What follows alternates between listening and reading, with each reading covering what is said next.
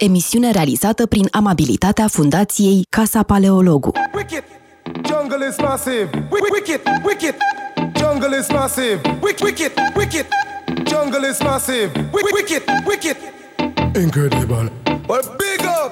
And the original jungle is massive. The original dancehall jungle is there. General Levy alongside the M B. The world is in trouble. I will tell a murderer. It goes. I am the incredible, incredible, incredible general. Sensational when they call me. Incredible, incredible, incredible general. Select, select, select. Yo, mad the world and them. I spin them like a windmill. You talk for them, but to them a weak on the scale.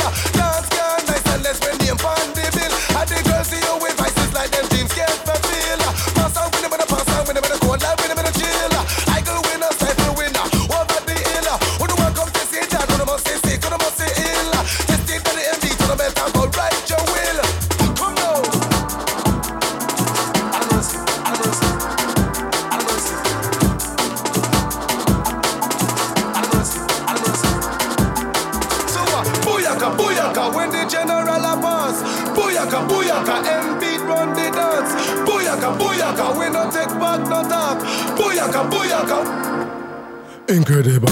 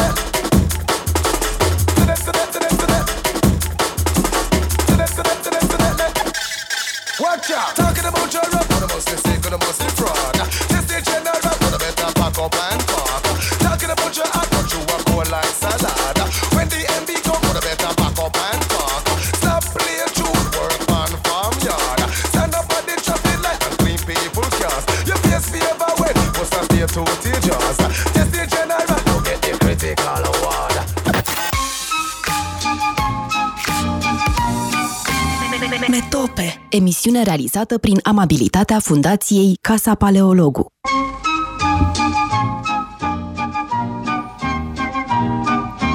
Bună ziua, bine v-am găsit!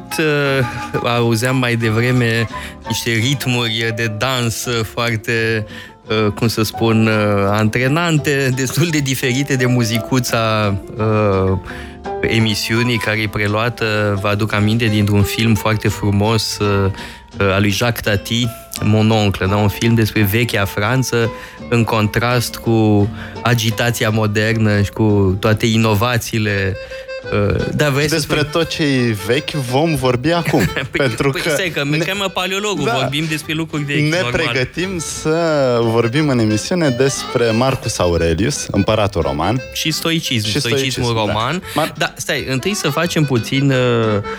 jurnalul casei, să spunem ascultătorilor noștri că ți-ai început ieri cursul despre Platon, Platon și Arta Cunoașterii, un curs despre o serie de dialoguri importante ale lui Platon, dialoguri de maturitate, care tratează despre teoria cunoașterii. Am vorbit ieri despre Republica, mai exact despre cartea a șasea din Republica.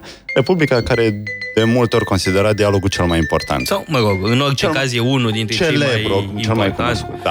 Uh, și, sigur, e disputa asta dacă e într-adevăr un dialog politic sau eminamente un dialog despre suflet și cunoaștere. Slavă Domnului, n-a trebuit să luăm hotărârea asta ieri, pentru că am vorbit despre cunoaștere. Exact, da. da. Și foloseai referințe la, mă rog, ai discutat mai exact niște teme folosite de Platon în Republica, și anume corabia, corabia ca metaforă a, a cetății, a statului, a democrației.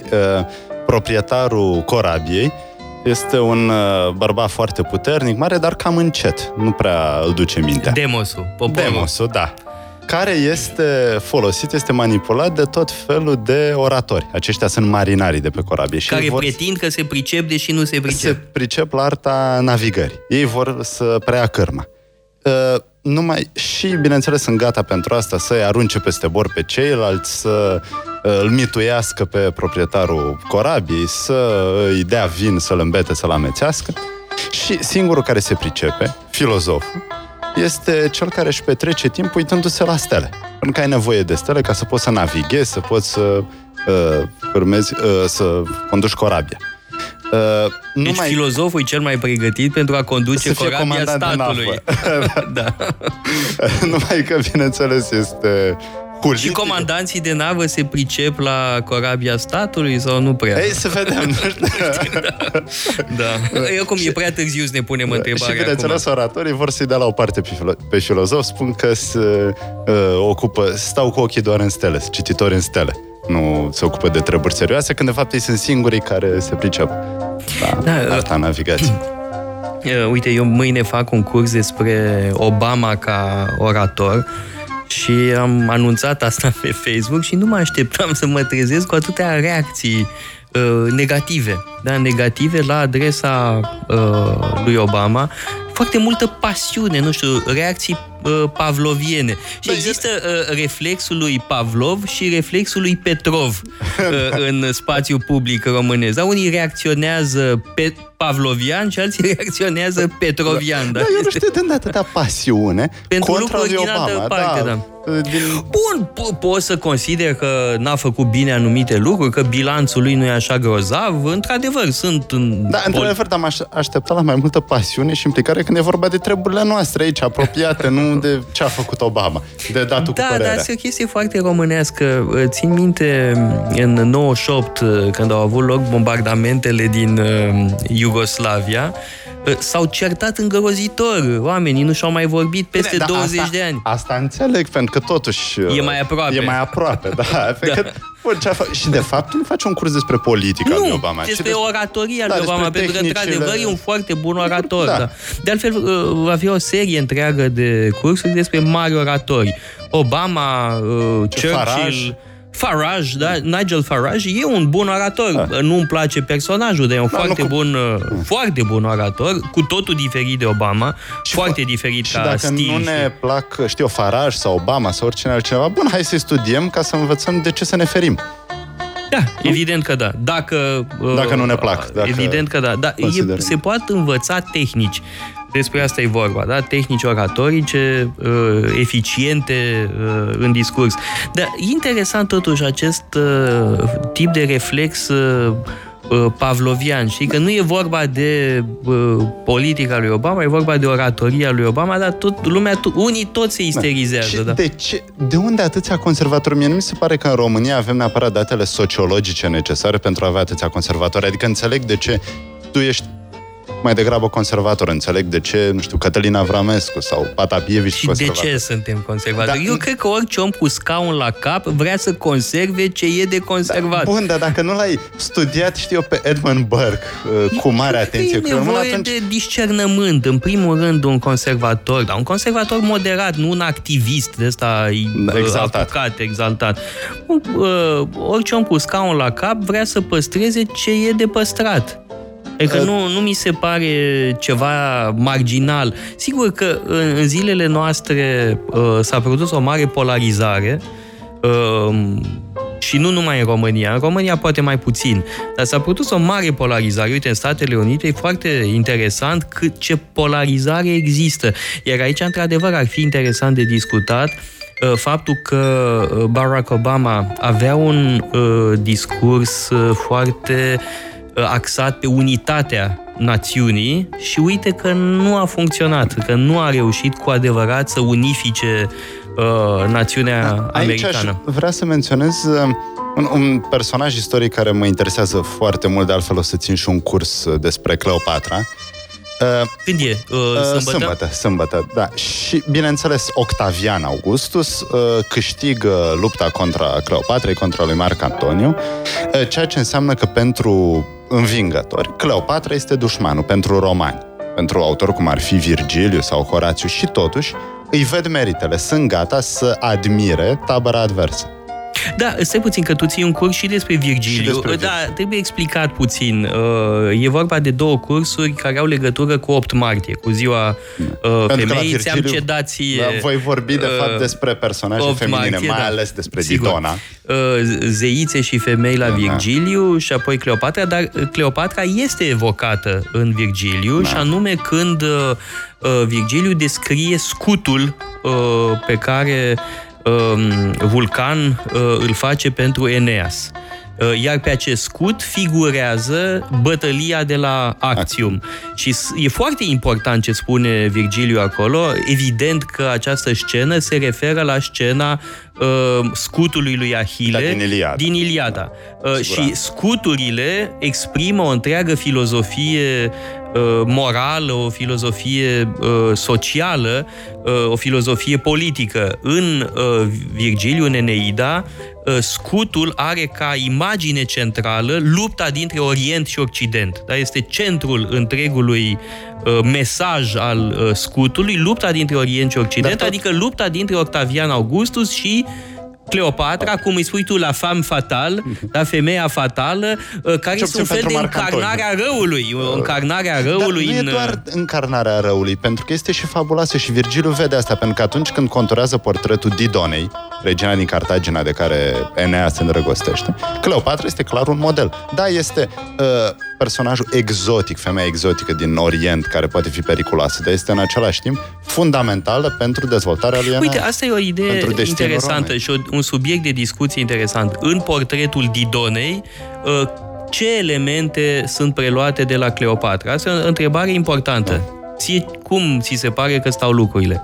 Uh, haideți să, să rezumăm puțin pentru ascultători. Da? Didona este uh, regina Cartaginei, fondatoarea uh, Cartaginei, feniciană uh, care uh, și-a părăsit uh, patria, se instalează în nordul Africii, fondează uh, Cartagina uh, și a- ajunge Eneas uh, acolo, ea se îndrăgostește de el și el se îndrăgostește de ea, dar după o vreme zeii îi poruncesc lui Eneas să plece, iar ea se uh, sinucide, avem eu, una dintre marile scene. Da, scenele cele mai importante ale culturii europene, aș spune, da? Și sunt și, mă rog, opere de artă extrem de importante, având această scenă de, de altfel, ca temă. Didona mi se pare un personaj de multe ori mai interesant decât Eneas, decât personajul principal.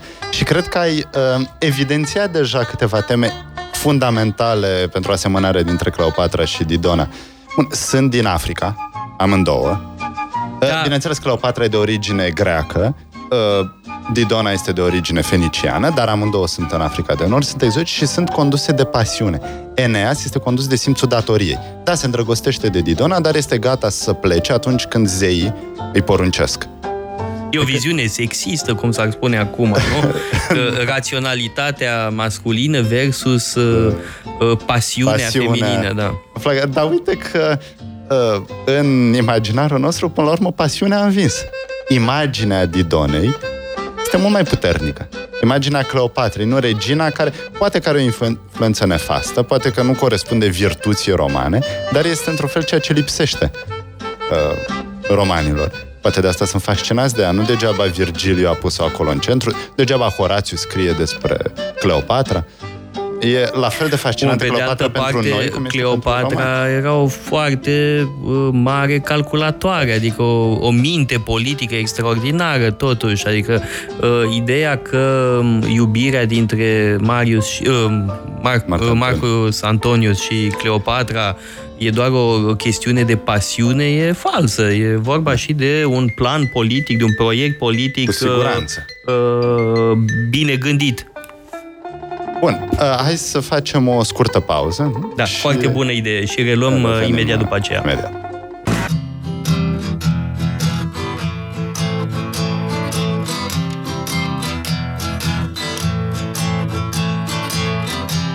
Everybody's gotta live and everybody's gonna die. Everybody's gotta live. I think you know the reason why. Sometimes I go and get so good, then again it gets pretty rough. But when I have you in my arms, baby, you know I just can't, I just can't get enough. uh, Oh yeah. Everybody's gotta live. Yes they do. And everybody's gonna die. Everybody try to have a, a good time. I think you know the reason why. I saw a blind man standing on a corner yesterday, baby.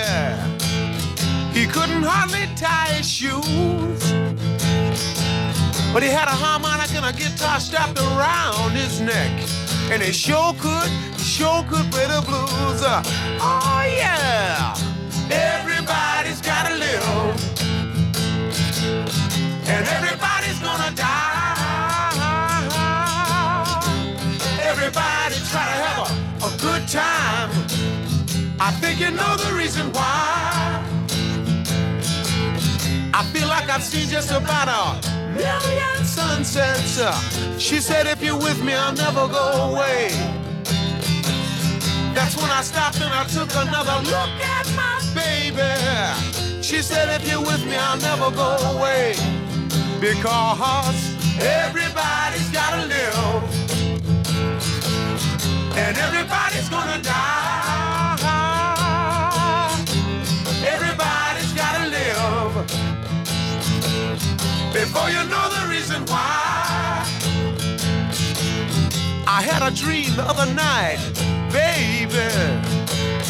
I dreamt that I was all alone, but when I woke up, I took a look around myself, and I was surrounded by fifty million strong. Oh yeah! Everybody's gotta live, and everybody's gonna die. Everybody's gotta live, before you know the reason why. Yeah! Everybody's gotta live.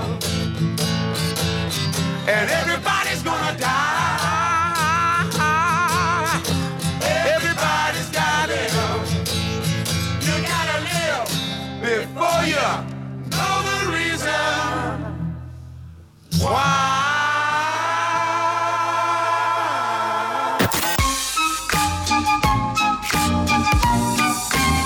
Metope, emisiune realizată prin amabilitatea Fundației Casa Paleologu.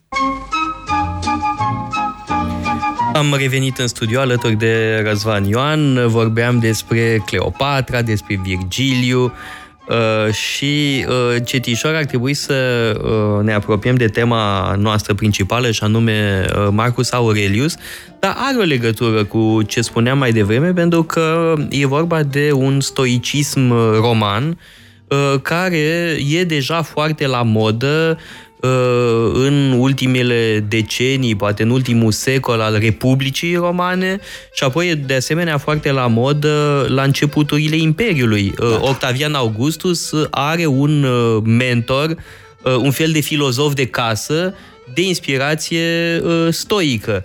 Hai să spunem că și Nero a avut un uh, un profesor, profesor pe cel mai bun, fabulos, da, unul dintre cei mai buni. Bun, da, și nu s-a prins da. mai nimic. Dar este cel mai uh, tragic eșec pedagogic din istorie, da. probabil, da. Ei, se apropie de eșecul lui Marcus Aurelius cu fiul cu său fisul, Commodus. Da. E, acum e, e cine mai... a văzut filmul Gladiator?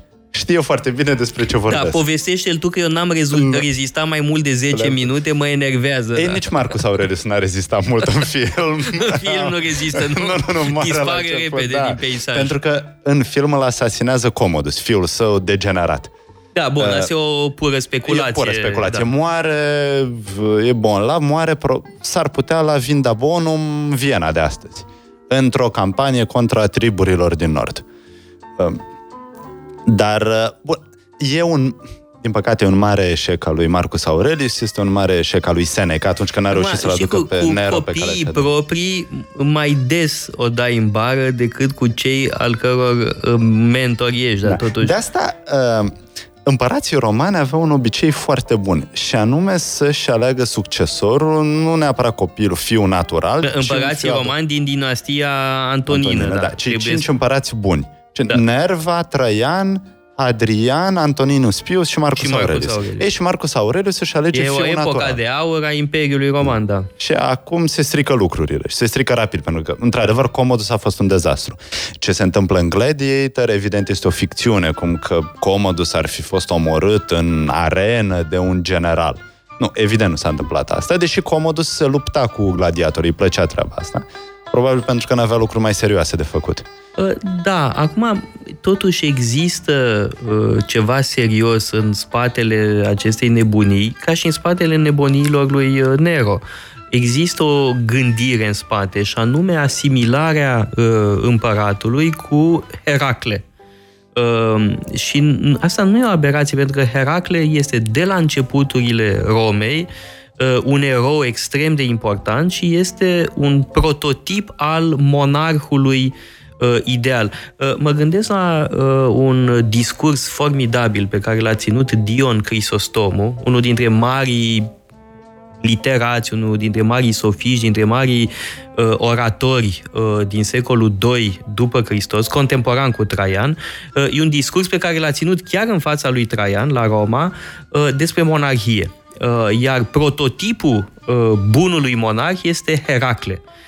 Heracle cel virtuos, să nu uităm faimoasa fabulă sau parabolă imaginată de Prodicos, sofistul din secolul cinci înainte de Hristos, da? Cu Heracle care alege între virtute și viciu. Da? Sunt cele două manifestări feminine, da, a virtuții și a viciului. Virtutea este o femeie simplă, frumoasă, nesulemenită, naturală, da, în timp ce viciul e o femeie languroasă, seducătoare și așa mai departe. Da? Heracle alege virtutea, Heracle duce o viață în slujba omenirii, iar Dion Crisostomu face din Heracle prototipul monarhului. Imaginea lui Her- Heracle sau lui Hercule joacă un rol extrem de important în ideologia imperială. Nu degeaba Dioclețian, când creează tetrarhia, are, stabilește un Augustus jupiterian și un Augustus herculean. Figurile celor doi sunt esențiale pentru ideologia imperială. Zeus, mă rog, Jupiter, pentru că este uh, zeul suveran, iar Heracle este fiul lui și este eroul filantrop, eroul care face bine uh, omenirii. Da? Uh, asta e și motivul, iartă-mă că vorbesc atât de mult... Uh, și te las imediat să, să spui, pentru că eu cred că Heracle e un model pentru stoici. uh, Heracle este uh, un, un erou stoic într-un fel. Uh, dar, uh, uite, n-am mai ajuns la Florența săptămâna asta, trebuia să avem acolo o călătorie de studiu, n-am mai mers din cauza uh, molimii care, a, uh, care bântuie în Italia, însă la Palazzo Pitti, care a fost reședința familiei Medici după ce au devenit duci ai Toscanei. În acest palat, locuit așadar de Medici, dar construit de familia Pitti în secolul cincisprezece, la etajul întâi sunt niște tavane fascinante care toate îl au ca erou principal pe Heracle. De ce? Pentru că Heracle este și în Renaștere prototipul bunului uh, monarh. Da? De aici uh, nebunia lui Commodus. Da? Deci Commodus, uh, într-adevăr, uh, o ia razna, dar nu, nu era complet lipsit de o gândire uh, teologică, da? Spune, da? Heracle ca uh, prototip al monarhului. El asta a încercat să încarneze prin uh, luptele lui în, uh, în arenă. Bun, hai să ne întoarcem la cel care este mult mai aproape de a exemplifica, de a încarna virtuțile lui Heracle, și anume Marcus Aurelius. Da. Da. Care este ultimul, spune, ultimul mare reprezentant al stoicismului în Antichitatea Romană. E într-un fel apogeul stoicismului în...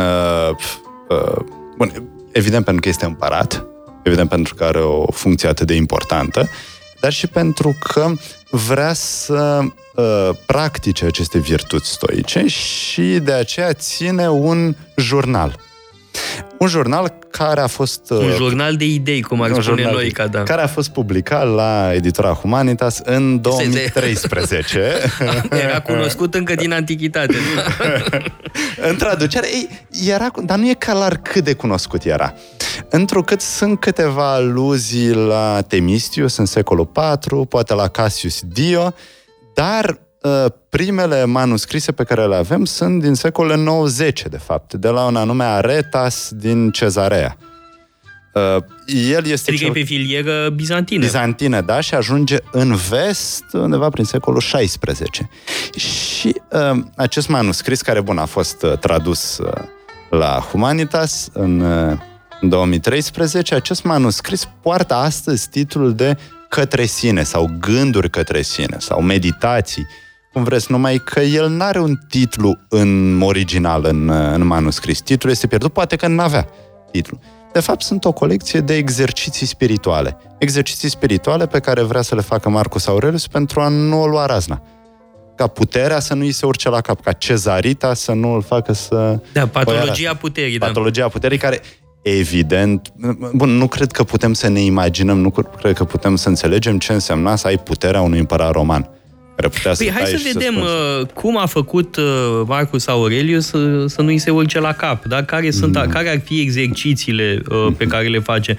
Eu mă gândesc la felul în care începe această carte, acest jurnal, cum îi spuneai, de meditații.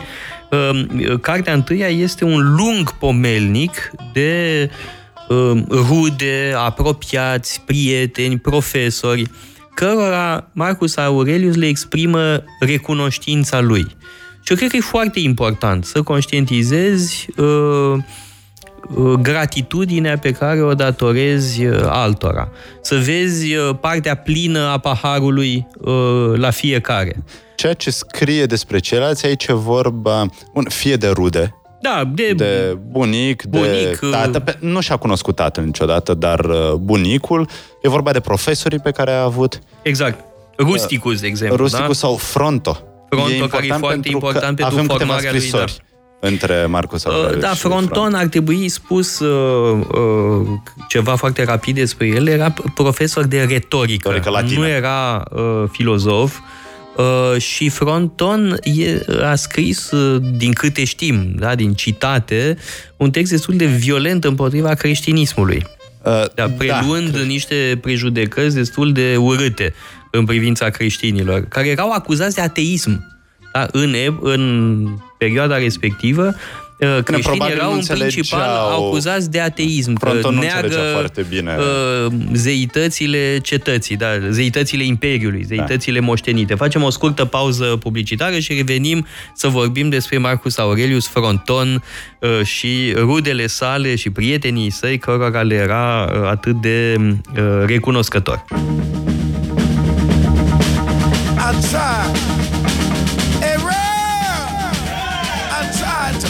Righteous man. I try to get love all over the world, but I'm tired of being used. Ah. Ah. Ah. It's my turn to love and be loved. It's my turn to get out the world and let my spirit free. I try to be a righteous man. Talk to the Lord most every day. Sometimes this world can do me wrong. I keep to the path, won't go astray. When I start falling over, my feeling catch a flame. I be a man, say a man, but you won't be the same. If you ain't gonna do me right, I might just do you in. Ain't it a sin? Ain't it a sin? I try to find the strength inside to keep my soul from running wild. My emotions got the best of me. I kick and scream just like a child. I start falling over, my feelings catch a flame. I be a man, stay a man, but you won't be the same. If you ain't gonna do me right, I might just do you in. Ain't it a sin? Ain't it a sin? Ah! Ah! Huh.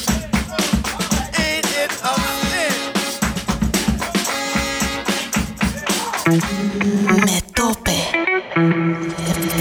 Emisiune realizată prin amabilitatea Fundației Casa Paleologu. Am revenit în studio alături de Răzvan Ioan și alături de Marcus Aurelius. Vrei să citezi știu, un uh, fragment despre Fronton, despre da? Fronton profesorul ce... de retorică al lui Marcus Aurelius. Cum îi mulțumește Marcus Aurelius?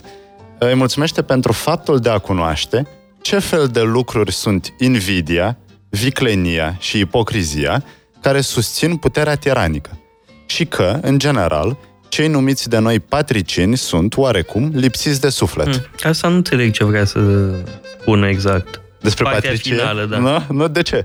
Nu mi-e clar. Păi, pentru, probabil pentru că cei uh, care sunt patricieni consideră că uh, au...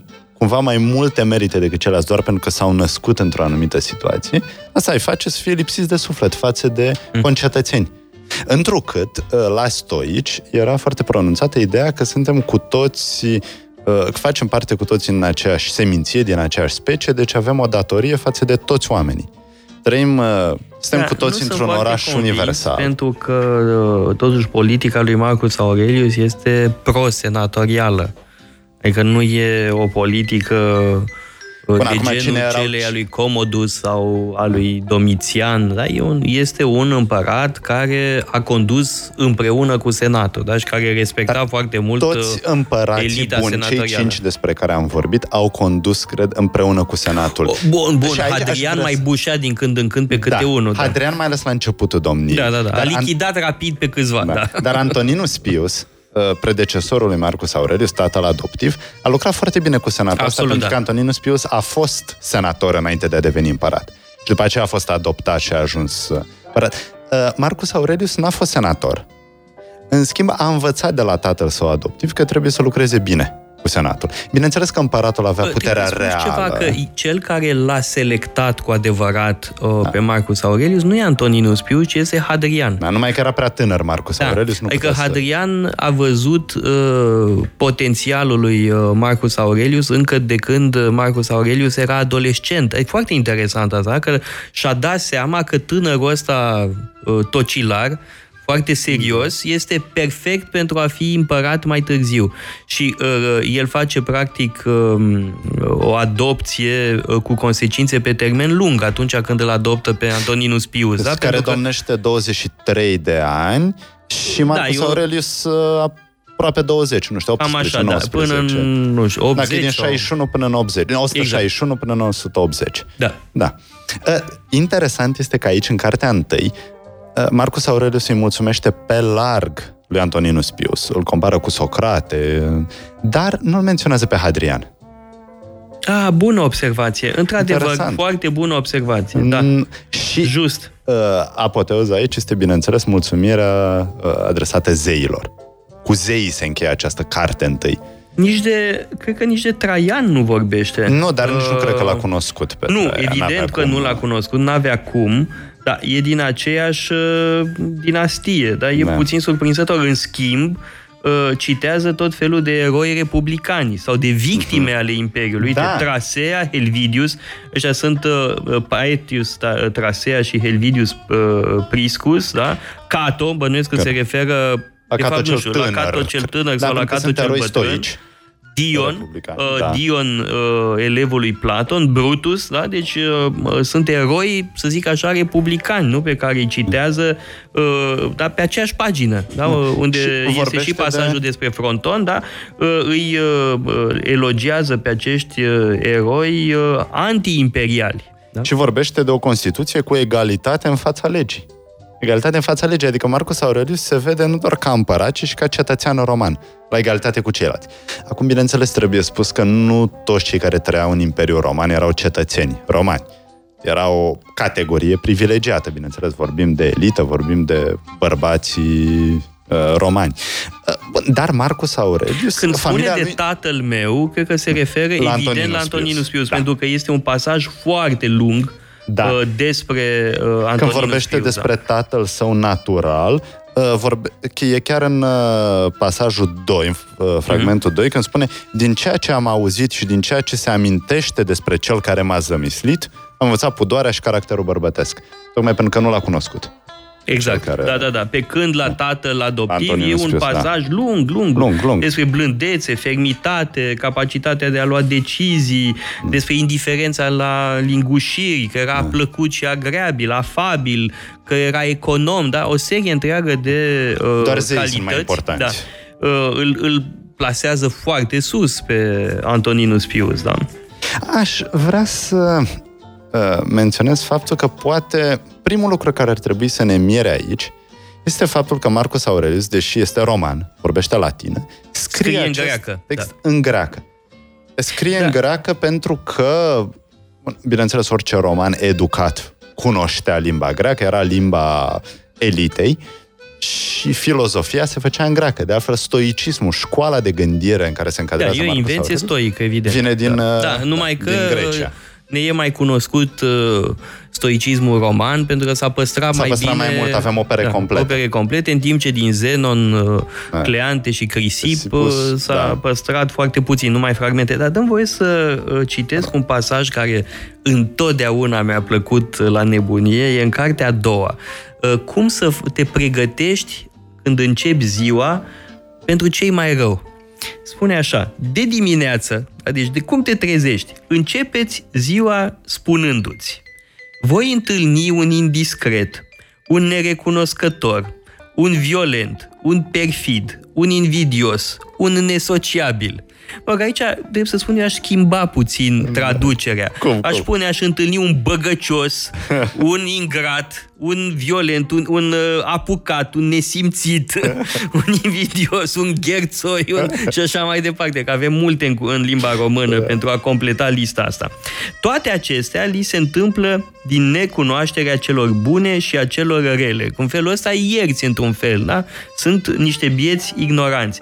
Eu, în schimb, care am înțeles că natura binelui este frumusețea morală și că cea a răului este urâtul moral și că natura celui care greșește este înrudită cu mine, nu numai prin sângele și prin sămânța sa, ci și prin rațiune și participarea la divin, da, deci eu nu pot suferi vreun neajuns de la vreunul dintre ei, căci nimeni nu mă poate urâți moral, iar eu mă pot mânia pe unul înrudit cu... nu mă pot mânia cu pe unul înrudit cu mine, nici nu-l pot urâ. Drept să spun, recunosc că azi dimineață n-am citit acest pasaj, nu am meditat la vorbele lui Marcus Aurelius și m-au enervat niște... mă rog, băgăcioși, și niște... marțafoi. Da. Și spune în continuare, a acționa unii împotriva altora este împotriva naturii, iar a te mânia și a-l detesta pe un semen înseamnă a-l trata ca pe un adversar. Da? Deci nu trebuie să te uh, enervezi cât uși de puțin, da? Să ai o detașare. E greu de practicat, da? Deci pasajul ăsta este esențial, numai că mărturisesc că mie nu-mi iese. Păi, cred că nici lui Marcus Aurelius nu ieșea. Probabil. Dar asta îl scrie. Că îl scrie nu trebuie să repete de multe ori. Da. Da, pentru că... Mi-l și imaginez scriind același pasaj de o sută de ori. Da. Ca la școală. Ca la școală, da. Da pe, uh, bun. În această carte a doua din care ai citat, primul, prima frază este: acestea au fost scrise pe teritoriul Cvazilor, un trib cu care romanii se, se luptau. Se tot războia bietul. Da, deci Marcus Aurelius era în campanie, da, și trebuia să-și aducă aminte să nu se supere. Bineînțeles, trebuia să-i bumbăcească pe acești Cvazi. Da. Dar, în general, pe triburile germanice care atacau imperiul. Dar, în același timp, trebuia să rămână stoic. Trebuia să își dea seama că singurul rău autentic este răul moral, de care ar trebui să se ferească. De altfel, aceast, această carte, ezit să-i spun carte, pentru că ea n-a fost scrisă de Marcus Aurelius pentru a fi publicată. Cu gândul de a fi publicată. Nu, erau însemnările sale, tocmai pentru că erau, existau anumite precepte morale care trebuiau repetate de cineva care vrea să devină un înțelept stoic, astfel încât să fie practicate, pentru că filozofia nu era doar un exercițiu speculativ, ci era o artă de a trăi. Și da, un mod de viață. Lângă sigur. Tine ai o carte scrisă de Pierre Hadot. Pierre Hadot, una faimosul... din multele cărți scrise de Pierre Hadot. Da, uite, să vadă toată lumea. Ai da? O carte Pierre care Hadot. Se numește La Citadel Interior. Asta e despre Marcus Aurelius, exact despre, despre da. uh, gândurile, dar Pierre Hadot a scris mult mai multe cărți. Păi, cea mai importantă carte a lui Pierre Hadot e și tradusă în românește, publicată la Polirom în urmă cu peste douăzeci de ani, cred eu, Qu'est-ce que la philosophie antique? Ce este filozofia antică? Unde dezvoltă teza că toate școlile de filozofie antică sunt moduri de viață și uh, că procedează printr-un ansamblu de exerciții spirituale. Acum, el uh, preia acest termen de exerciții spirituale atât de uh, cunoscut uh, datorită lui Ignațiu de Loyola. Dacă Ignațiu de Loyola, fondatorul Ordinului Iezuit, a scris uh, faimoasele exerciții spirituale. Iar uh, Pierre Hadot spune că iezuiții au preluat uh, de la antici această noțiune, da? Și noțiunea de asceză este de fapt preluată de creștinii de, din filozofiile antice și practic el o dă înapoi, da? Este uh, o restituire, să spunem. Acum, mie mi se pare că teza lui Pierre Hadot uh, e într-adevăr uh, foarte convingătoare, dar nu chiar în toate cazurile. Da? El totuși spune că toate filozofiile antice sunt moduri de viață. Pe care ai exclus? Aici e discutabil în cazul uh, aristotelismului. El spune că e un mod de viață în măsura în care e o, vi- o formă de viață contemplativă. Dar mi se pare cam puțin, totuși. Bun, dar tot, tot Aristotel a scris politică, a scris etica, etica nicomahică, da. Bun, și alte tratate de etică și acelea pot fi trăite. Poți fi trăite da, mult mai ușor că, decât, sigur că da, numai că în epicurism modern. Și în stoicism preocuparea pentru terapia spirituală e mult mai uh, prezentă. Mi se pare eu. mult mai greu să-i urmăm pe cinici. N-aș vrea să trăiesc într-un butoi. Uh, nu într-un butoi, dar uh, cinicii sunt într-un fel precursorii uh, stoicilor. Uh, și uh, există uh, idei de astea simpliste despre cinici, da? Dar reluăm uh, tema după, cinicilor uh, și a înrudirii între cinici și stoici după pauză. Am revenit în studio alături de Răzvan Ioan și de Marcus Aurelius. Vorbeam despre înrudirea dintre cinici și stoici și trebuie spus un lucru, că fondatorul stoicismului, Zenon din Citium, Zenon adică din Cipru, dar era din, originar din Cipru, nu era atenian, Zenon a ajuns la Atena fiind trimis de tatălui pentru afaceri, da? Tatălui era om de afaceri din Cipru, a ajuns în Atena, ruinat, pentru că în urma unui naufragiu a pierdut parte din avere, era abătut, foarte abătut, se plimba prin Agora și l-a pus cineva în contact cu un filozof cinic, Crates, despre care nu știm mare lucru, știm doar că Zenon l-a urmat timp de câțiva ani și apoi totuși s-a distanțat de modul de viață prea nonconformist al cinicilor. Dar mai trebuie spus un lucru, că și cinicii aveau ca figură tutelară pe Heracle. Eroul de la care ei se reclamau era Heracle.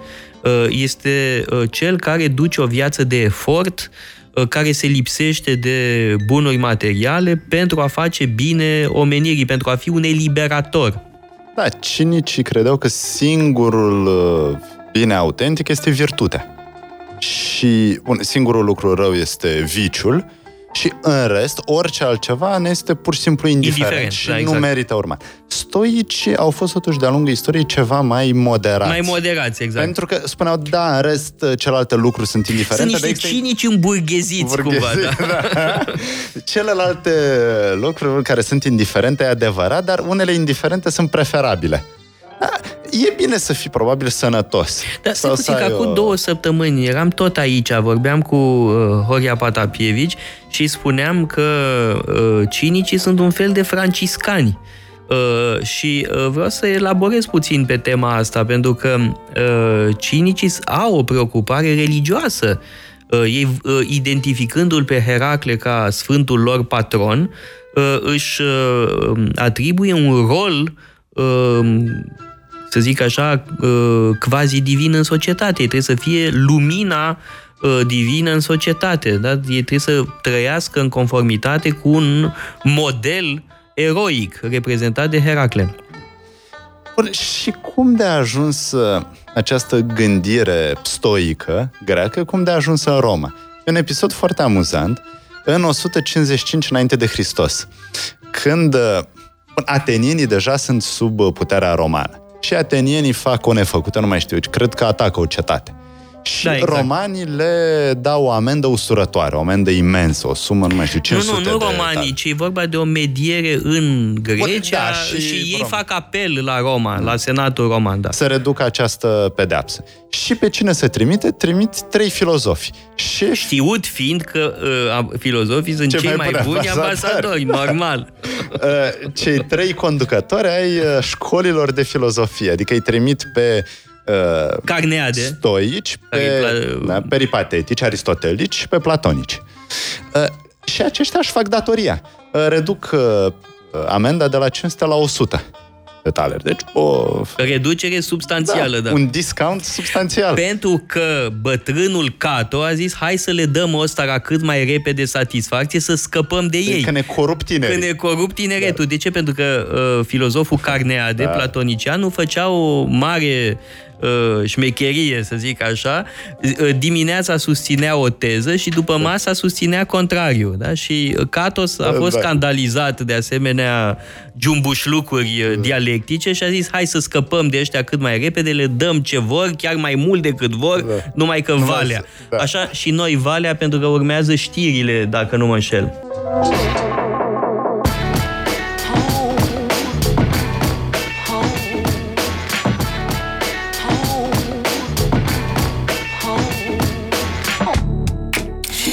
What she pleases, cause she's happy on her own, and she picks up all the pieces, she's going home. Baby, I'm home, I'm home, I'm home. Yeah, she's going home. Baby, I'm home, I'm home, I'm home.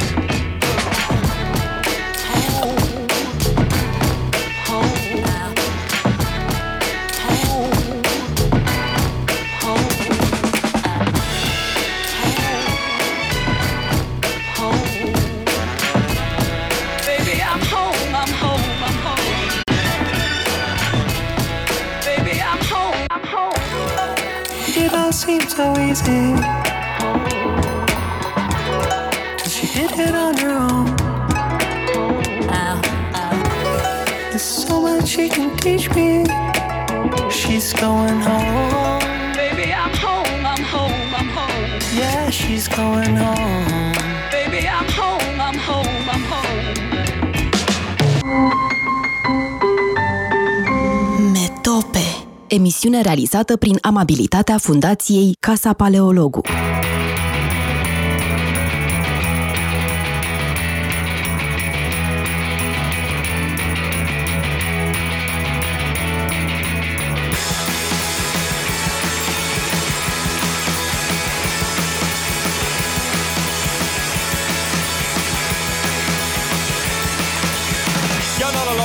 So you start kicking when the room is spinning and the words aren't sticking.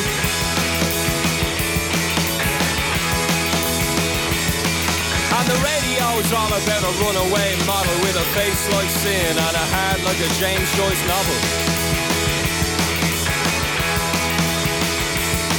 Saying sister, sister, how I missed you, missed you. Let's go wrist to wrist and take the skin off of a blister.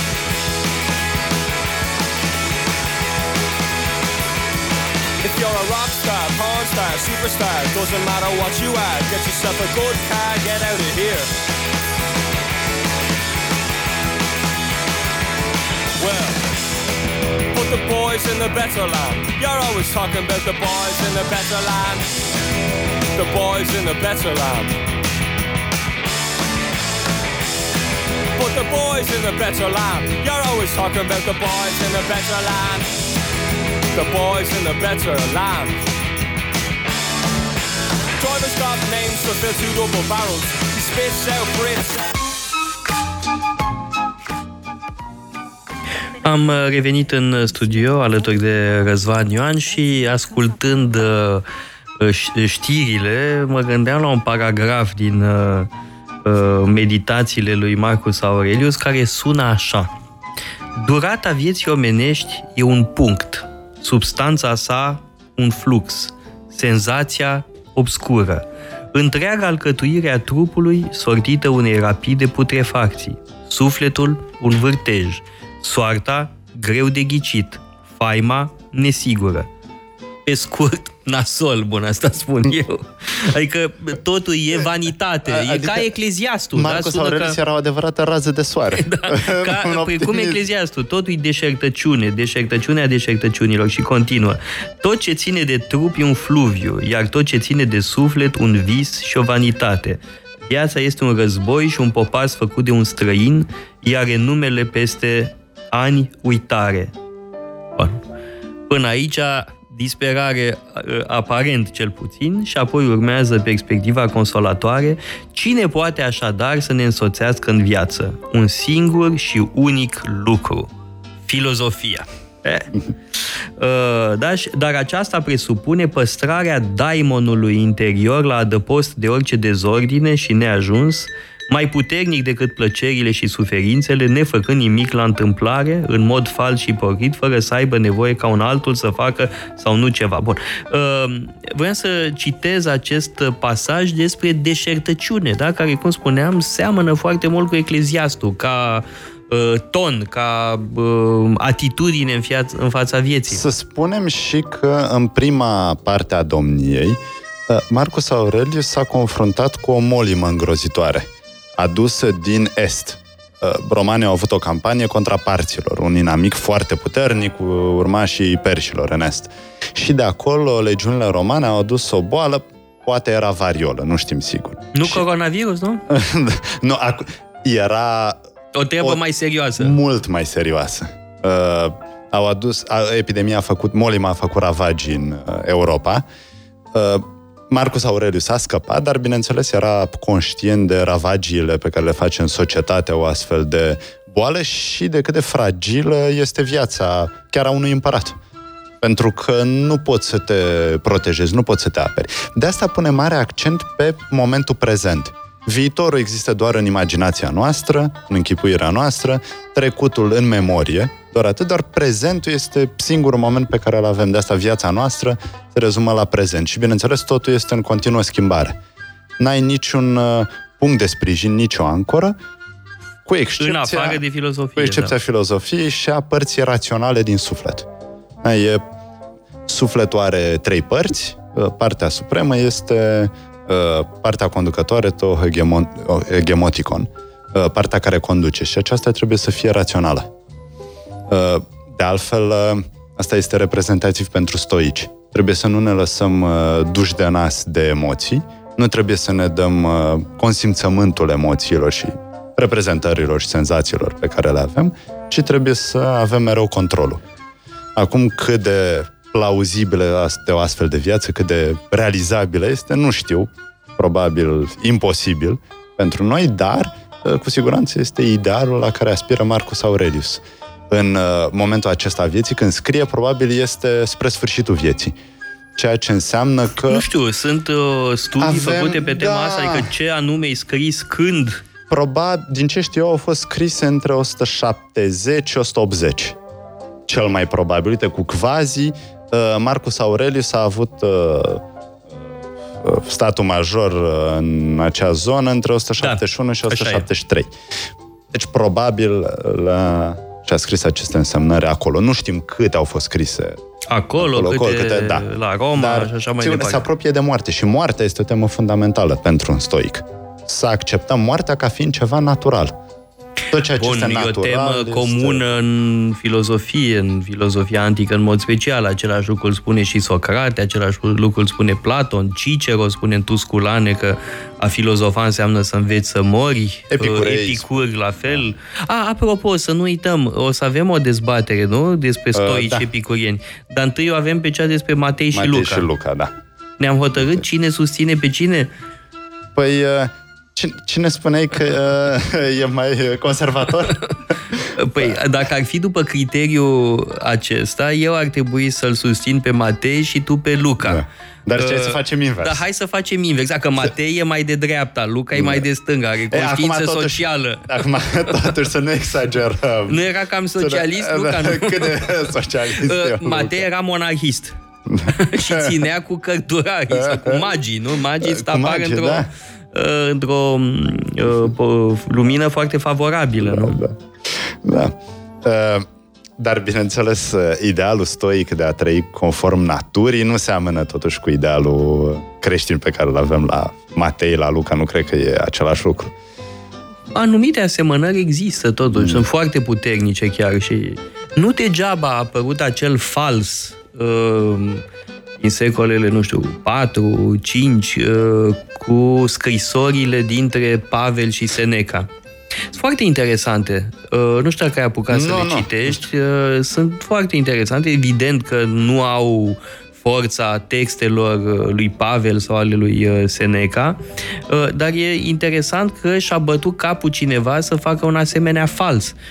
Cineva care a vrut să susțină teza unei prietenii uh, între Pavel și Seneca. Dar era o, o teză care multora li se părea plauzibilă. Uh, li se părea că între uh, Pavel și Seneca, între creștinism și stoicism, există compatibilități și chiar o înrudire.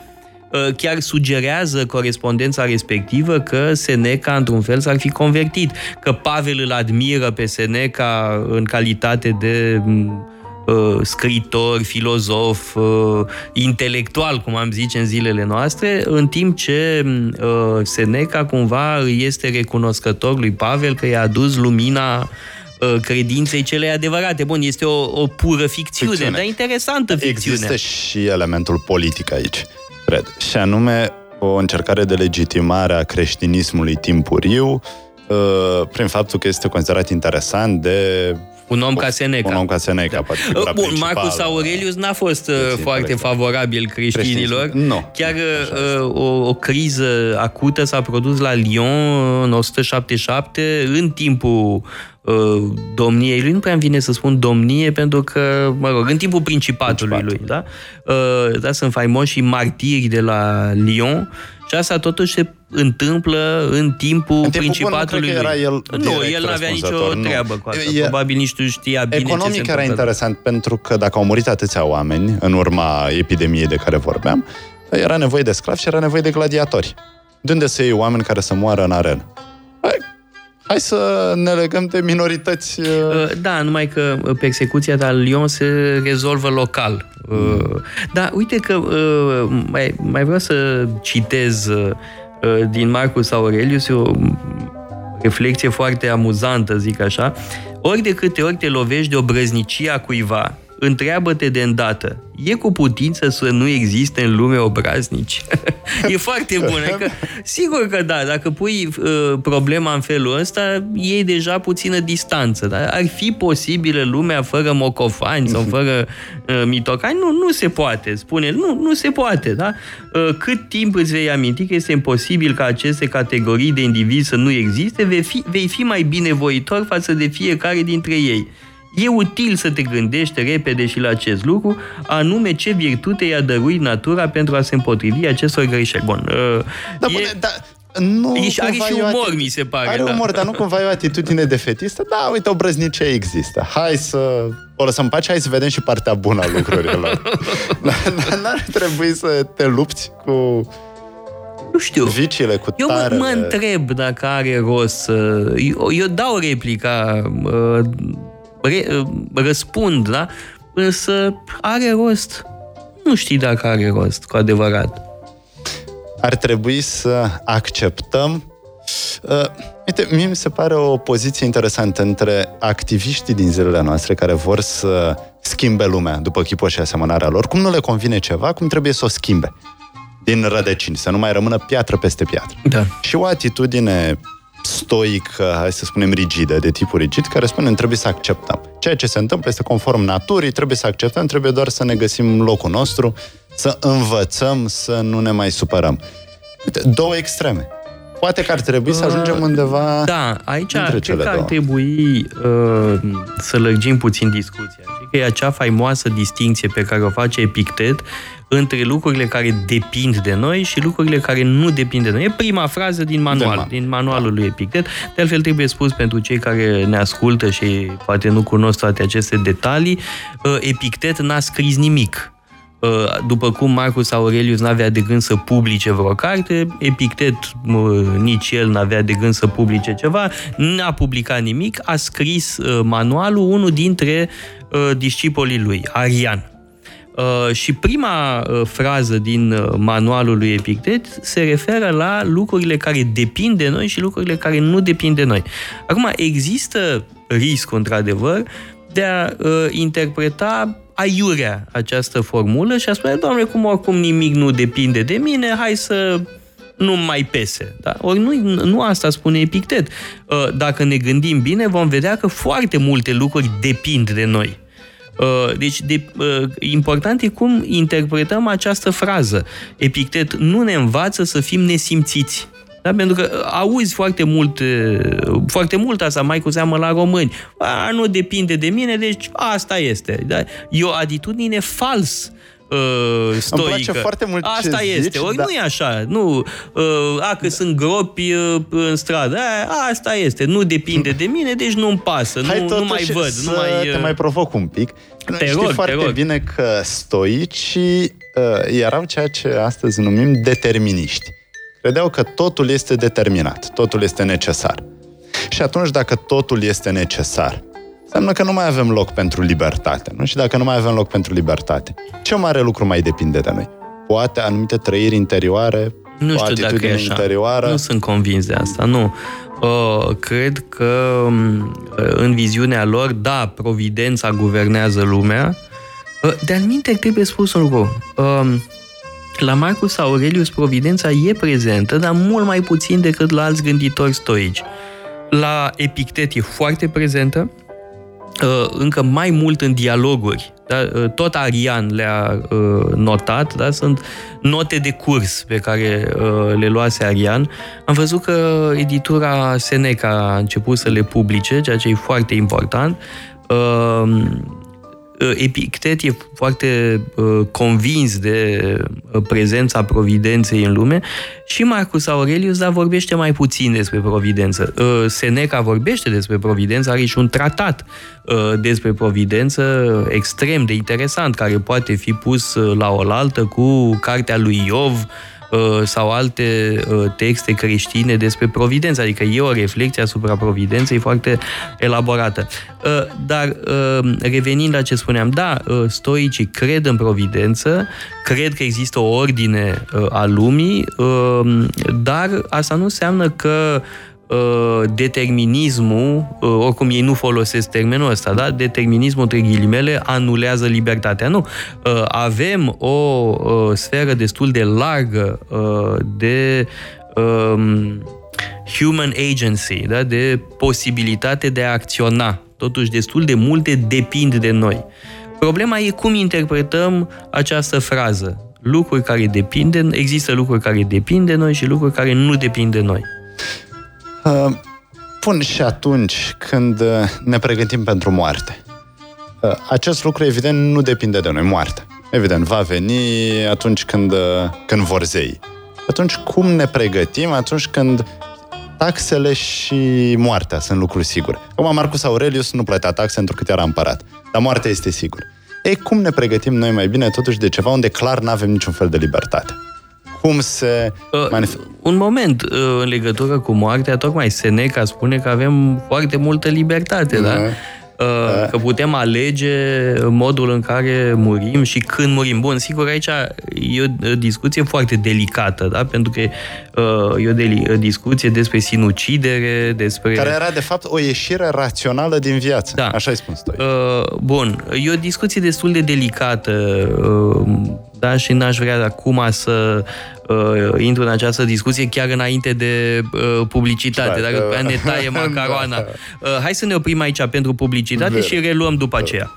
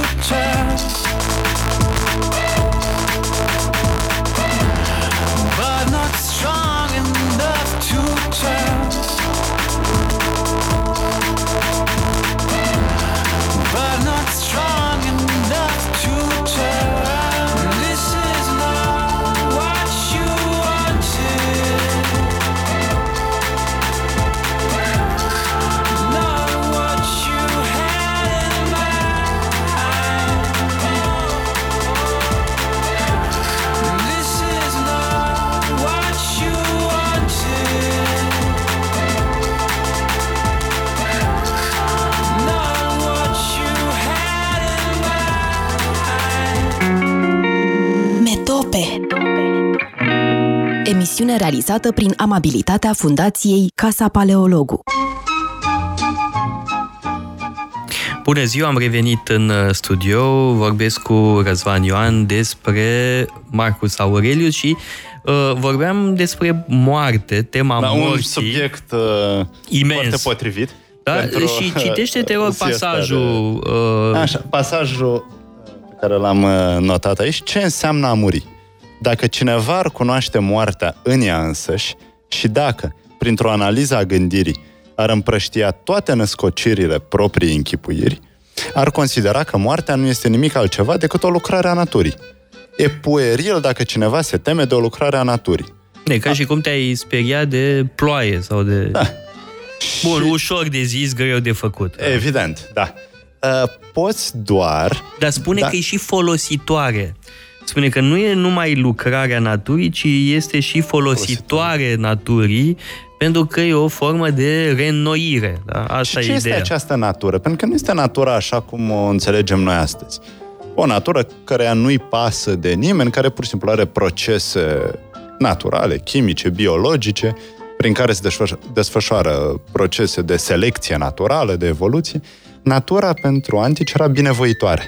Natura este providențială, ce obțin pentru stoici. La epicurei nu este altfel. Dar la stoici natura este providențială. De ce? Da, pentru e guvernată că este... de providență, sigur. Da, pentru că zeul se află în natură și guvernează, la, este atent la bunul mers al naturii. De altfel, într-una dintre scrisorile către Lucilius, are Seneca o formulă foarte tranșantă, o citez din memorie, providența sau atomii. Hmm. Alternativa între viziunea stoică și cea epicuriană. Da. Atom, trebuie spus sunt... că atom, atomii, adică viziunea atomistă epicuriană, presupune ideea hazardului, în timp ce providența presupune tocmai ordine, acum, necesitate. Trebuie spus că epicurei nu spuneau că nu există zei, ci doar că zeii sunt fericiți. Și că nu există lume, providență, că nu se da, bagă într-o lume în... separată, nu se bagă în treburile noastre, pentru că au lucruri mai bune de făcut, și anume să fie fericiți. Adică nimic. Au lucruri mai bune de făcut, adică nimic. nimic da. Noi ne chinuim. da. Da. Dar de multe ori Marcus Aurelius prezintă această opoziție, providența sau atomii. Asta înseamnă că nu este complet opus gândirii epicureice. Și crede că ceea ce spune el despre educație, despre grija, despre sine, despre uh, această transformare stoică a sinelui, de fapt ar putea merge și într-un context epicureic. Pentru că, până la urmă, e vorba de virtutea interioară a fiecăruia. Nu contează dacă trăim într-o lume guvernată de providență sau, din contră, într-o lume guvernată de hazard. De altfel, Marcus Aurelius, spre sfârșitul domniei, a înființat la Atena patru catedre de filozofie. A finanțat patru catedre, uh, catedră platonică, una aristotelică, una stoică, bineînțeles. Una epicuriană. Una epicuriană. Dar uh, pe cinici nu i-a susținut. Uh, nu, mm. dar nu știu la momentul acela dacă mai erau... Cinicii nu, erau inc- nu puteau fi încadrați, cred că ar fi refuzat. Un cinic adevărat, adevărat refuză refuzat. o catedră, da. normal. Evident că existau. Uite-te, de exemplu, la scrierile lui Lucian din Samosata. Eu îl ador pe Lucian din Samosata. Îmi place la nebunie, are un haz extraordinar, e un satirist inegalabil, aș zice. Deci e din epoca asta, da? E contemporan cu Hadrian, cu Antoninus Pius. Deci balon pe filozofi? Îi ia în balon pe toți. Da, pe toți filozofii. Cum îți place așa ceva? Foarte mult îmi place, da? Este umor filozofic extraordinar. Deci sunt multe uh, piese de ale lui, mă rog, multe texte, eseuri de ale lui, nu știu cum să le spun, în care ia în balon pe filozofi. De exemplu, este faimoasa uh, piață de filozofi, da? E... Uh, Filozofii la mezat se cheamă în românește, da? Și imaginează un fel de mall filozofic, da? Și unul se duce, mă rog, sunt diferiți clienți care umblă pe acolo și cumpără câte un filozof, da? Și e extrem de amuzant, da? E, uh, Pitagori, Pitagora e scump pentru că are o coapsă de aur, uh, cinicul e ieftin pentru că e un jigărit prăpădit, mă rog, e foarte, foarte amuzant. Uh, și mai e o altă scriere amuzantă a lui cu o cafteală. La un, un banchet este de fapt o cum să spun o parodie a banchetului lui Platon, în care filozofii se iau la bătaie. Da? Sunt, își fac tot felul de reproșuri, se acuză de tot felul de lucruri și se iau la bătaie, precum lapiții și centaurii. Da? Asta e, mă rog, ideea lui Lucian de Samosata. La Lucian de Samosata e mereu vorba de cinici și trebuie spus ceva, că Lucian are un anumit respect pentru filozofii cinici dacă sunt sinceri. Pentru el sinceritatea este uh, esențială, da? Și uh, vorbește cu multă antipatie despre un cinic uh, care îi se părea uh, preocupat doar de glorie, uh, în timp ce despre alți uh, cinici vorbește cu mult respect, da? Deci uh, pentru el contează autenticitatea filozofului, dacă filozoful într-adevăr trăiește în conformitate cu ce predică. Lucru foarte important și pentru Marcus Aurelius. La un Absolut, moment dat da. chiar se întreabă dacă... Bun, știm că Socrate a murit foarte bine, curajos în fața morții, n-a dat niciun semn de slăbiciune, dar nimeni nu știe ce a fost de fapt în sufletul lui Socrate. Și asta contează.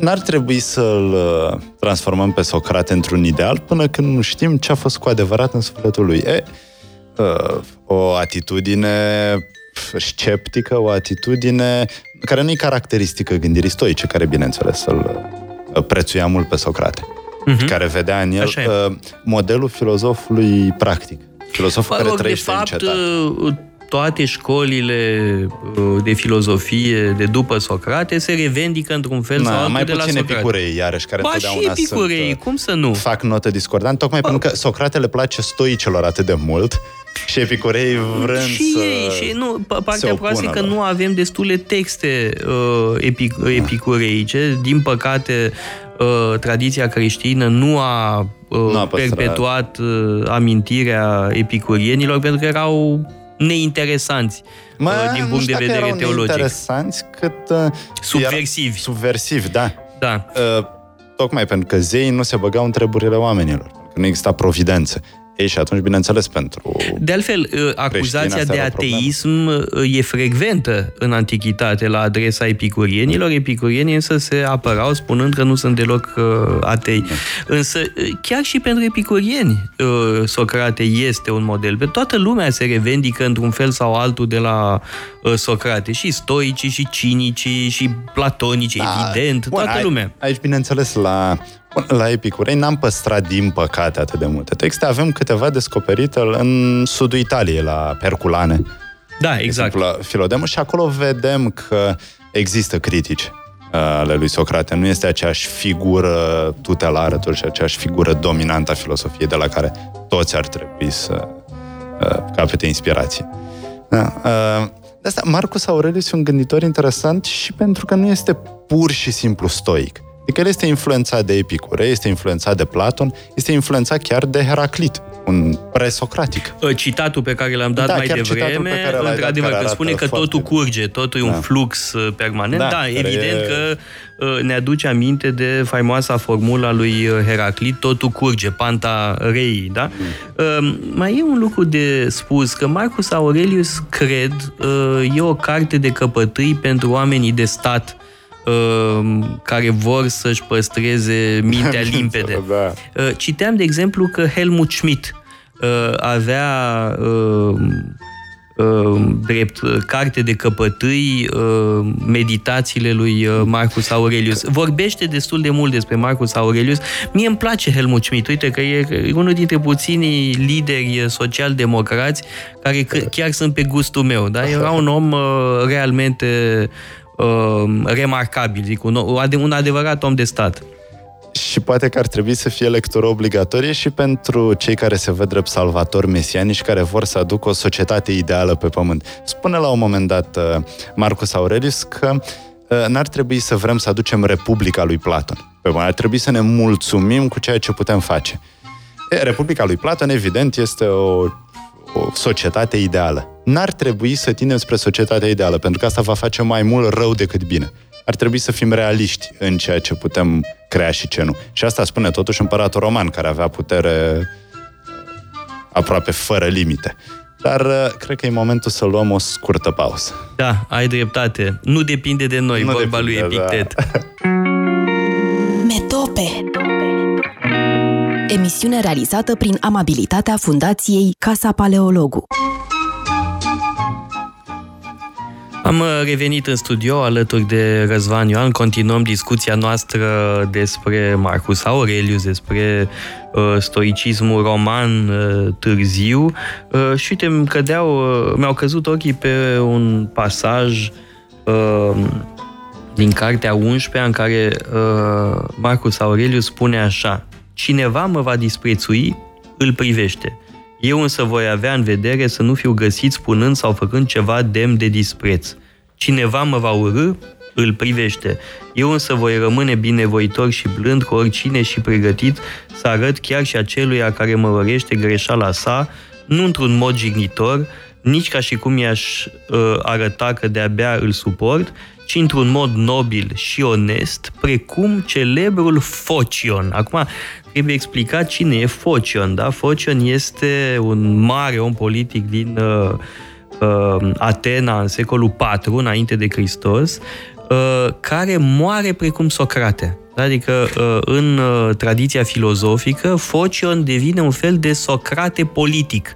Uh, un fel de Socrate care uh, s-ar fi dedicat uh, politic, a fost de peste patruzeci de ori strateg, e cel mai mare campion în materie de longevitate politică și militară. Da? Focion l-a depășit până și pe Pericle. Pericle a fost de treizeci de ori strateg, Focion a fost de patruzeci și cinci de ori, dacă nu mă înșel, strateg. Și la sfârșitul carierei sale politice, la peste optzeci de ani, negociază pacea cu macedonenii după ce atenienii s-au revoltat, după moartea lui Alexandru Macedon. Și, mă rog, nu intru în detalii ce s-a întâmplat exact, toate agitațiile politice ateniene, este condamnat la moarte, la peste optzeci de ani, și moare cu o seninătate desăvârșită, da? Și chiar face glume. Da? Îi se servește cucută, la fel ca și lui Socrate, și înaintea lui beau cucută ceilalți asociați politici ai lui și se termină când ajunge la el. Și gardianul spune: șeful, nu mai e cucută, s-a terminat. Și atunci Focion scoate bani din propria pungă și spune: poftim, ia cucută, văd că în Atena nici măcar să mori nu mai poți să mori pe gratis, da? Bun, adică are umor în fața morții, așa cum și Socrate are umor cum, în fața morții. Și cum dar... vine asta când te urăște cineva să nu urăști și tu? Păi eu greu, credeam că rețeta succesului este să urăști și mai tare, nu? Dacă cineva îți face o blestemăție, adică, tu îți faci și mai rău. Mai e un lucru, astea sunt uh, notițele unui uh, om politic, da? Unui uh, împărat uh, și uh, orice figură publică se confruntă cu persoane care îl contestă, țipă și așa mai departe.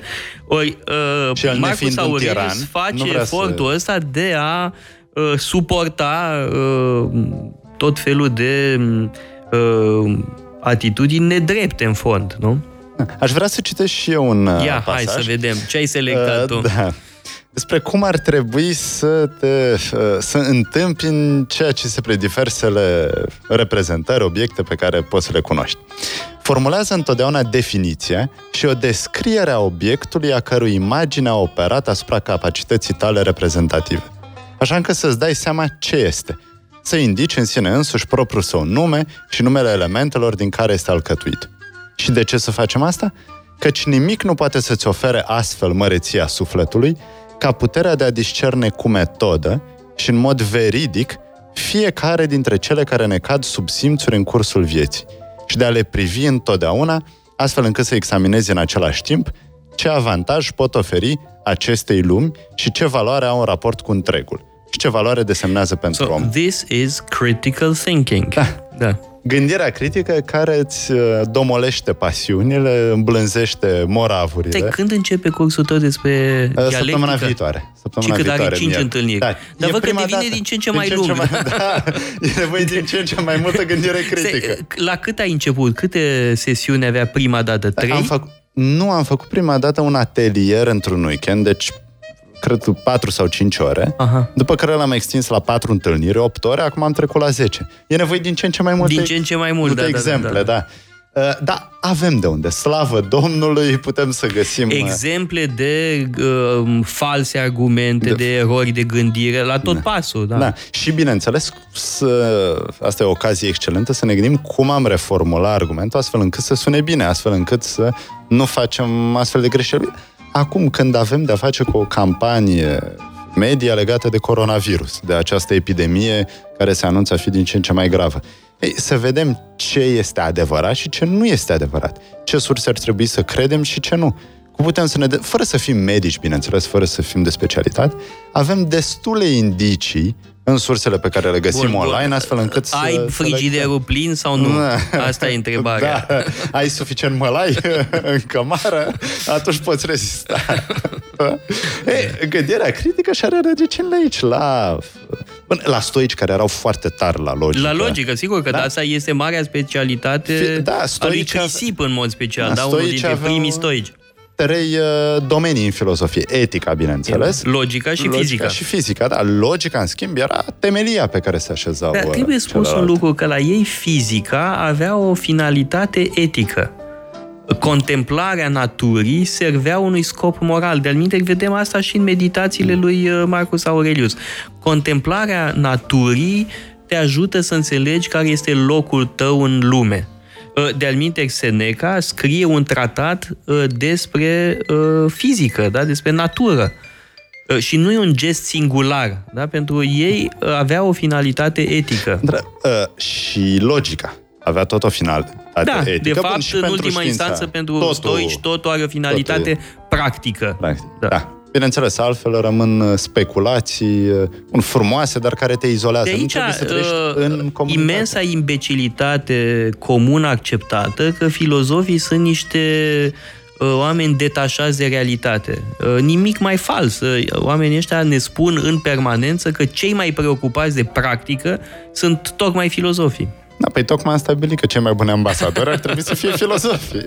Da, cei mai buni multe lucruri, dar totuși au și alte lucruri de făcut. Da? Că așa poate fi cei mai buni primari, cei mai buni da. deputați, da. da, mă rog. Dar hai nu... să ne vedem de ale noastre. Nu, ascultă-mă pe mine, am doisprezece ani mai mult, să, să nu candidez la ceva. Da. Că, oricum, nu vreau, vreau să te păstrăm. Deci cetatea o cere, sigur că da, stoicii spun că trebuie să ne implicăm, fără îndoială, dar avem nevoie deci de tine degrabă, la Casa Paleologu. Epicureic, și... mi se pare mie, pentru că epicurei aveau alergie față de implicarea politică. Uite, despre asta o să dezbatem în faimoasa noastră da, dezbatere pe tema... stoicism versus uh, epicurism. Eu cred că uh, stoicismul este suficient de larg încât să îmbrățișeze uh, atitudini uh, diferite și să înțeleagă diversitatea uh, tipurilor de implicare uh, în societate. Pentru că în viziunea uh, stoică, rostul omului pe lume, a trăi conform cu natura umană, este să faci bine. Da, o spune foarte clar Seneca în Despre binefaceri, o spune uh, Marcus Aurelius în uh, Reflexiile pentru sine însuși. Uh, rostul omului pe lume este să uh, facă bine, numai că binele uh, poate lua forme diferite. A ține cursuri bune, uh, cred, e mai important decât uh, multe alte lucruri. Uh, Implicarea în societate poate să aibă multe forme. Nu înseamnă că trăiești în pustie, în deșert, într-o peșteră, te ascunzi de societate, dacă nu ai implicare politică directă. Bineînțeles. Adică e cumva indirect, indirect uh, da. politic, dar uh, pe de altă parte, vorba lui Napoleon, politica e destinul. Uh, nu ai cum uh, să fii apolitic cu totul. De altfel vorbeam tot aici, mm. nu? Cu, cu Horia Patapievici, nu despre ce înseamnă idiotes în greacă, înseamnă de fapt apolitic, cel care uh, nu se poziționează în niciun fel ce... în treburile da, cetății. Cineva care nu înțelege că face parte din natură și deci face parte din specia umană și a îți dori să fii izolat, e ca și cum ai vrea să fii un imperiu într-un imperiu, în natura asta. Deci că dacă tu nu te ocupi de politică, politica se ocupă de tine. Da, a, da, da, da. Asta e argumentul lui Platon. De asta ar trebui cei care fac filozofie să se întoarcă în cetate, eventual să conducă cetatea, pentru că altfel o vor conduce alții și o vor face mult mai prost. Focion, despre care vorbeam mai devreme, a trecut uh, prin Academia lui Platon. Asta cel puțin spune Plutarh. dacă e să ne luăm după Plutarh, doi politicieni de frunte din secolul patru înainte de Hristos au trecut prin școala lui Platon, și anume Dion din Siracuza, poate cel mai strălucit dintre discipolii lui Platon. Interesant asta, unul dintre cei mai străluciți, adică cum rămâne cu Aristotel, da. Da? Uh, și uh, apoi Focion, da? uh, Focion, marele om politic și general uh, atenian. Uh, Bun, acum eu știu că tu zici de Dion că ar fi unul dintre cei mai străluciți. Eu totuși rămân la părerea tradițională, conservatoare, că Aristotel e number one. Da, number one, într-un fel, sigur că e el un mare creator, un creator de școală, evident da, că da, a, uite, sigur. În, stoici au făcut o școală. Platon, totuși ceva mai puțin, adevărat, a fondat Academia, dar cel puțin cei care erau acolo în generația de studenți ai lui Platon, cum ar fi Aristotel, erau tocmai cei care nu erau de acord deloc cu Platon. Stai, Aristotel nu era de acord pe anumite puncte. Pe multe, și îl critică des. Nu știu dacă e chiar așa. Mie mi se pare că foarte adesea e vorba de o perspectivă diferită. Mă gândesc la lucruri foarte precise, legate de politică, legate de retorică. E de ajuns să comparăm tratatul lui Aristotel de retorică cu textele lui Platon despre retorică, și anume Gorgias, Phaedros și Menexenos. Dar compara asta cu atitudinea stoicilor față de fondatorul școlii, și anume acest Zenon. Uh-huh. Ei spun că Zenon cu siguranță a avut ideile corecte, a, nu întotdeauna au fost explicate suficient, nu le-a dat coerența necesară. Da, stoicismul ca și epicurismul au o, o doctrină, doctrină oficială. Da, spre deosebire Platonismul de... e prin natura lui o gândire în dialog. De aceea platonismul a avut variațiuni mari în decursul istoriei, da? Pentru că uh, platonismul mediu, reprezentat de Carneade și toată echipa asta de uh, platonicieni sceptici, e uh, diferit de platonismul de mai târziu, de neoplatonism, mm. care este un curent și, eminamente religios, da, și cum spiritualist, ai, cum ai mistic spus, chiar. Platon, Aristotel se ocupau mult de politică. Ei... Uh... stoici, epicurei, un pic mai puțin, bineînțeles, Marcus da, Aurelius. Da, apropo dar... de Platon și Aristotel, părerile lor politice erau foarte apropiate, da? Adică gândeau la fel despre democrație, gândeau la fel în multe privințe, dar e vorba de un accent diferit, după părerea mea. Ei, uh, cred că va trebui să, să ne, oprim, ne oprim și da. O să reluăm discuția uh, în alte ocazii, dar totuși vreau uh, rapid, înainte de încheiere, să spun un lucru, că uh, Platon este normativ, uh, în timp ce Aristotel e descriptiv. Uite-te la retorică.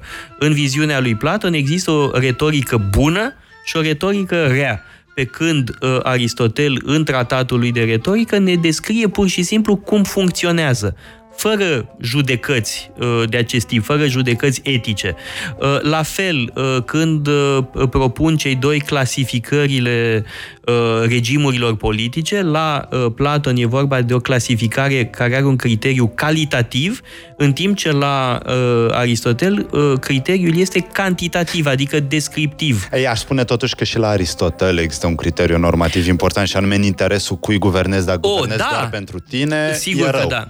Dar clasificarea esențială ține de numărul celor care iau parte la luarea deciziilor. Numai că în interiorul acestei... Just. Există totuși niște diferențe. E adevărat. Și în etică aș spune că... Bun, nu este atât de evident, poate, cum este la Platon, dar și la Aristotel avem criterii calitative care nu sunt întotdeauna aceleași cu cele pe care da, le are Platon. Uite că am uh, vorbit atât de mult da. despre Marcus Aurelius și acum uh, terminăm încheiem cu, cu uh, Platon și Aristotel. Doi, da. Dar Marcus Aurelius cred că ar fi fost mulțumit. Ar fi fost de acord, că era modest, da. da. Bun, ne vedem săptămâna viitoare în aceeași formulă. Nu știm încă despre ce vom vorbi, da. dar cu siguranță va fi ceva foarte interesant. Pe uh, marțea viitoare.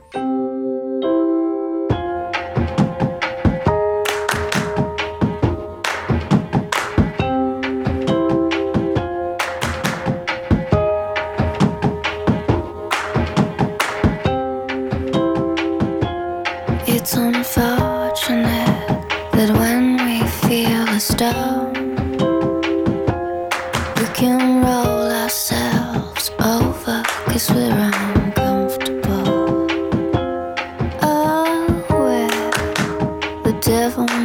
a sin, but we like it when we're spinning in his grin.